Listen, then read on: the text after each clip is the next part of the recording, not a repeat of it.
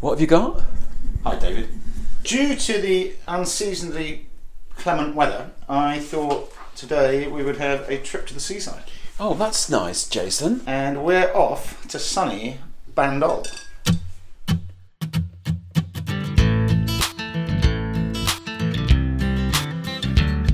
And in order to do that, I've only actually got to go as far as your kitchen table, isn't it? I know, it's amazing. Well, one of my favourite parts of the world. Down on the Mediterranean coast. Okay. Just on the cusp of the, the Côte d'Azur. Mm-hmm. Um, between Marseille and Toulon. Right, okay.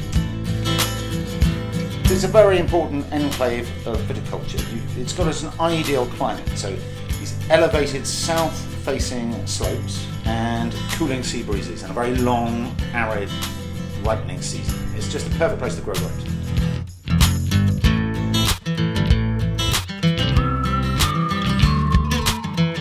Adventures in Wine. I'm David Chandler, and he is Jason Yapp.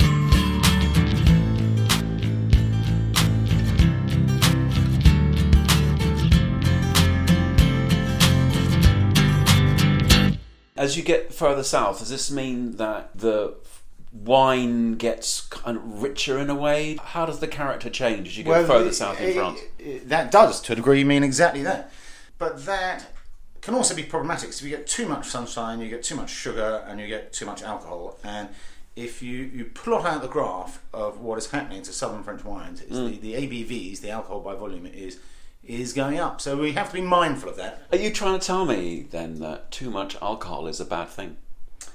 Uh, I think it's something we really need to keep a weather eye on, and the vine belt is no doubt about it shifting northwards. So Uh, what happens though when you've got too much Yeah. alcohol in your wine? English wine is getting better, for right. example, Okay. and Very uh, idea. climate is changing, and that has an impact on winemaking. And I think one should always be mindful of that, and you can see it. But um, uh, as I say, the great thing about Bandol is you have these important you know, cooling coastal influences. And it's an area very close to my heart because I actually worked a harvest down there. I did a stage uh, on this estate, the Bunans Mas de la Rouvière, way back in 1992. And I developed lifelong affection for the wines and the place. It's a beautiful part of the world. It's quite a big vine area. There's 66 different independent producers with over a thousand, about a thousand four hundred and a bit hectares under vine. But that figure is probably diminishing rather than increasing, and that is due to real estate encroachment. A lot of people want to live, Okay. well, if not live, certainly spend time in that part of the world. Yeah, of course, you make more money by just selling the land and building on it than you will by. Yeah, and French planning laws uh, aren't all they could be. But anyway, one of the great things about Bandol is it's a good one-stop shop. They make white, rosé, and red wine. Okay. But one thing we should definitely touch on is there's there's been a big shift in the emphasis down there because when I was there back in the you know 20th century, it was well known, uh, uh, famously so. It was an acclaimed red wine producing area, and that's what most people, if you mentioned Bandol, and a, a lot of them in this country, would think immediately of red wine if you mentioned Bandol. Mm-hmm. But so red wine back then dominated production. That is not the case today. Today, five percent of production is white, so relatively tiny. Just twenty-two percent is red, and a whopping seventy-three percent of production is rosé. Because obviously, if you're making red wine, you can convert to rosé in an instant. So, in the 21st century, there's been a seismic increase in demand for good quality rosé wines, both on the domestic market, the Côte d'Azur, where the terraces of you know yachty folk uh, are famously thirsty and uh, wealthier than us, David, and um, also very much so on export markets. So a lot of this Yeah. is going to the states, quite a bit going to Asia and Russia, and they work. And I'll touch on this later Yeah. with food. But without further ado, I think we should taste some. And we're going to start off with a relatively rare white. And this is organic. All the Bunan wines are relatively easy down. It's a sandy soil you've got in Bandol because it's pretty near the coast, mm-hmm. and it's dry and it's quite arid, so it's, it's relatively easy to produce wine organic. They're not having to treat the vines all the time against mildew and you know problems they have in Burgundy and the Loire Valley. Um, and the grape is Clairette, and it's got a lovely golden straw colour. And I, do you know what? I think the white is really underrated, but I won't. I won't put words in your mouth. Just put wine in my mouth. Exactly. There you go. See what you think. So lovely, sort of limpid straw color mm-hmm. And there, depicted on the bottle, that sketch is the, is the wonderful. It really is beautiful. Mas Rouvière. It's set just below the medieval hill village of La Cadière, and amazing views uh, towards the sea. The, the the terraces are a little bit inland, and they get the benefit of this amazing sunshine. 300 days of sunshine a year, and then there's cooling sea breezes.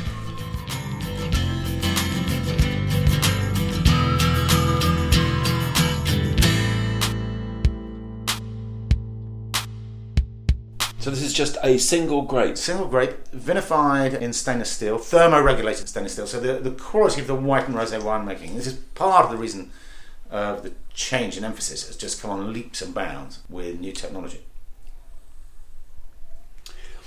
That's rather lovely, actually, Jason, because it's quite bright and crisp, and it's got a depth of flavour too. Yeah, you've got these lovely, what the French call agrumes, and then that really just means citrus fruit aromas. But there's a slight sort of herbal, balmy quality as well. Yeah, it goes further than that, doesn't it? Um, Yeah, there's, you get a little bit of that sort of garrigue wildness, a bit of thyme and myrtle and Okay. lavender, and um, doesn't see any oak. It's it's kind of quite dry and clean, and I think it's, it's a. I can testify for fact it's a delicious aperitif. The the summer and autumn I spent down there, uh, I had no telly, no Wi-Fi connection. I had a, an apartment to myself, which very fortunately had a complete works of Dickens in it, and I spent a lot of time sitting in the sunshine, reading Dickens and drinking this Bandol Blanc. That's a bit of cultural dissonance, if you don't mind me saying.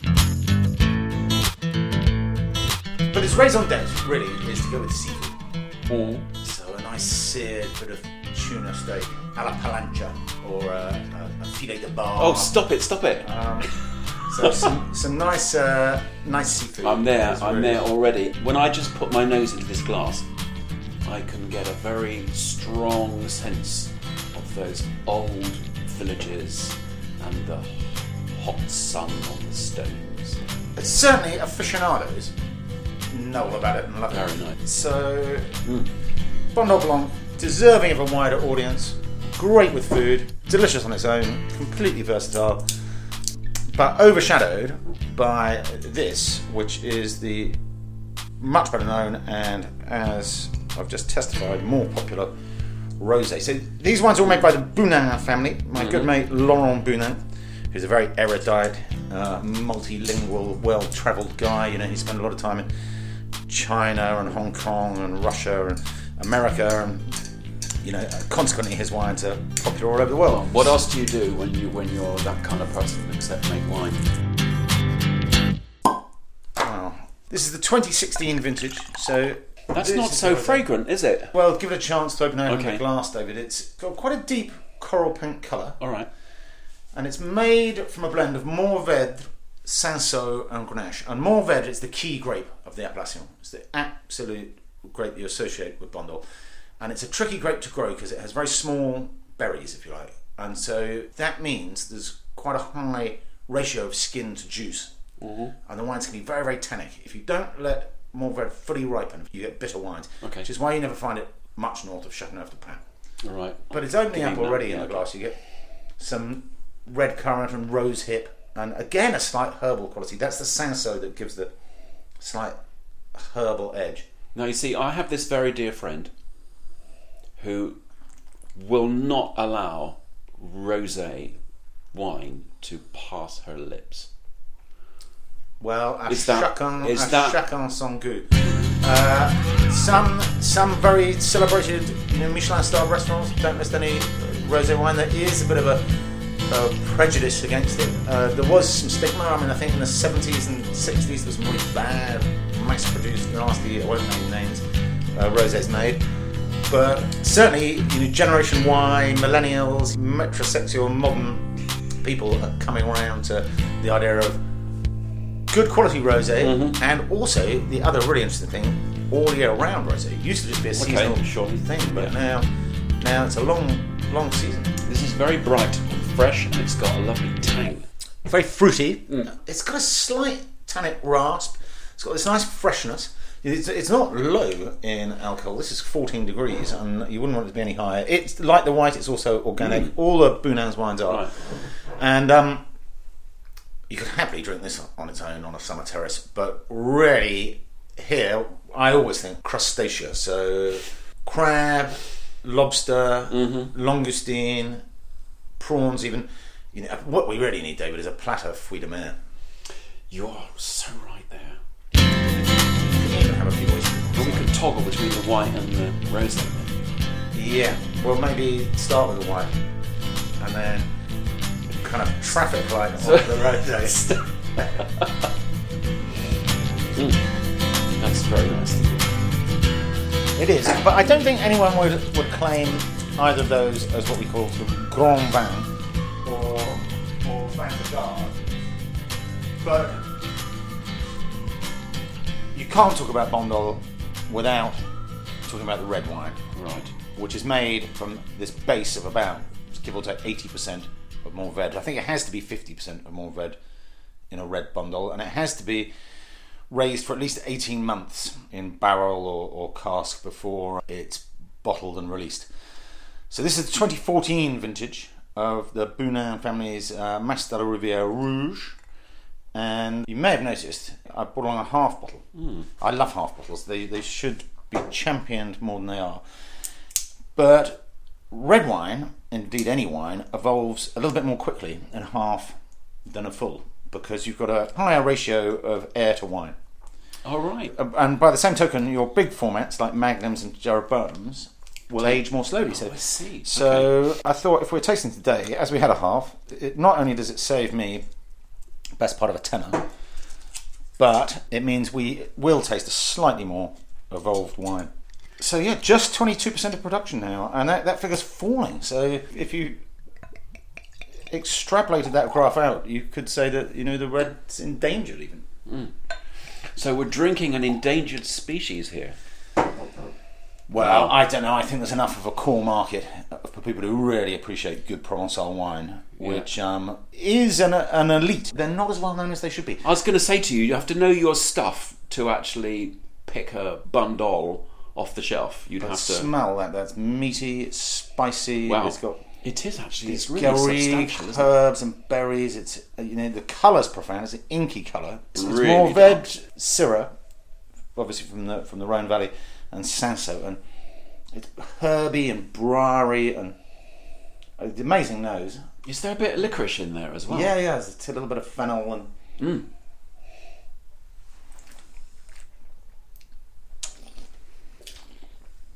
And these wonderful, it's quite silky tannins, but peppery, it's spicy, wealth of red and black fruit, and then this long, persistent finish. I mean, the Caudalie, that's how long you can keep tasting wine after you've had a sip, Right. is immense. And this, you know, you're into quite serious Provençal gastronomy here. Grilled red meat, your gigot d'agneau, uh, studded with garlic and rosemary, and you know, slow cook a, a leg of lamb, and then have it with some ratatouille. And you open a bottle of this, and you'll be home free. I can picture it.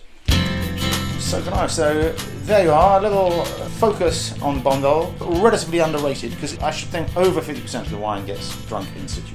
We've got a ready tourist market, not only restaurants of the Côte d'Azur, so a well-heeled clientele of people who know the wine. Right.